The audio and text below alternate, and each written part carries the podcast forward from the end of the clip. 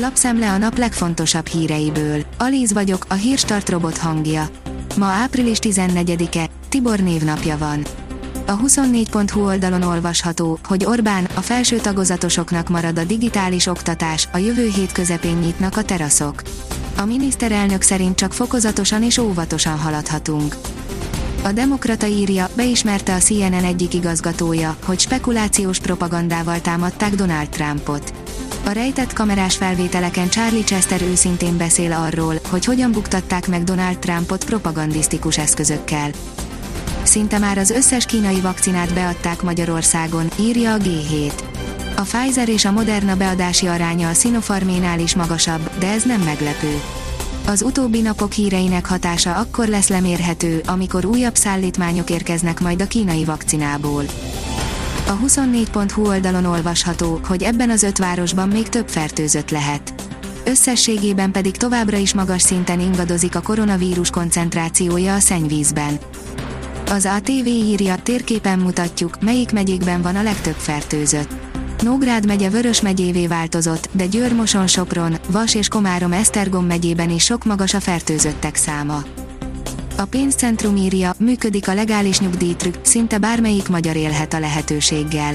A magyarok körében egyre népszerűbbek az állam által is támogatott öngondoskodási formák, a különböző nyugdíjcélú megtakarítások. Ezek egyike a nyugdíjbiztosítás, ami egyéb vonzó előnyei mellett egy kiskapuval is rendelkezik. A privát bankár írja, nem ússzuk meg a karantént az oltási igazolványjal. Külföldről való hazatéréskor nem elég a védettségi igazolvány, második negatív PCR-tesztre is szükség van a hazatérés után közölte az operatív törzs szerdán.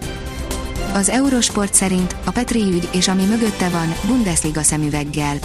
Eheti podcastunk fő témája a Petri ügy, de foglalkozunk a Golf Masters tornával és a hét legfontosabb híreivel is. A hiradó.hu szerint fővárosi Fidesz Karácsony Gergely számít a szélsőjobb támogatására, és tesz is érte. A Jobbiknak a 2019-es önkormányzati választás óta nincs képviselője a fővárosi önkormányzatban. A 444.hu oldalon olvasható, hogy Putyin, remélem, hogy minden rendben lesz.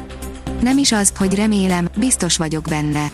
Az orosz elnök állítólag megkapta állítólag az egyik orosz vakcina állítólagos második dózisát is. Az Agroinform oldalon olvasható, hogy egyre népszerűbb, de még mindig keveset fogyasztunk a hazai luxuszöltségből. Ezen a héten kerül nagyobb mennyiségben a hazai friss spárga a piacokra, üzletekbe, derül ki a NAK körképéből. A magyar spárga kiváló minőségű, nagyrészt külföldre, Németországba, Ausztriába, Svájcba, illetve a skandináv országokba értékesítik. A hazai lakosság körében évről évre egyre népszerűbb a spárga, ami igazán egészséges zöldség. Az m4sport.hu írja, Allegri azt tanácsolta a Juventusnak, hogy szabaduljon meg Cristiano Ronaldótól. Úgy tűnik, hogy az olasz szakember már 2019-ben problémát látott a klasszisban. Csak rövid szünetet tart az eső, írja a kiderül. Csütörtökön még több felé számítani lehet néhány milliméter esőre, majd pár napos szünet következik. Vasárnaptól ismét csapadékos időszak veszi kezdetét, újabb jelentős mennyiség várható a hét utolsó napjától kezdődően. A Hírstart friss lapszemléjét hallotta. Ha még több hírt szeretne hallani, kérjük, látogassa meg a podcast.hírstart.hu oldalunkat, vagy keressen minket a Spotify csatornánkon. Az elhangzott hírek teljes terjedelemben elérhetőek weboldalunkon is.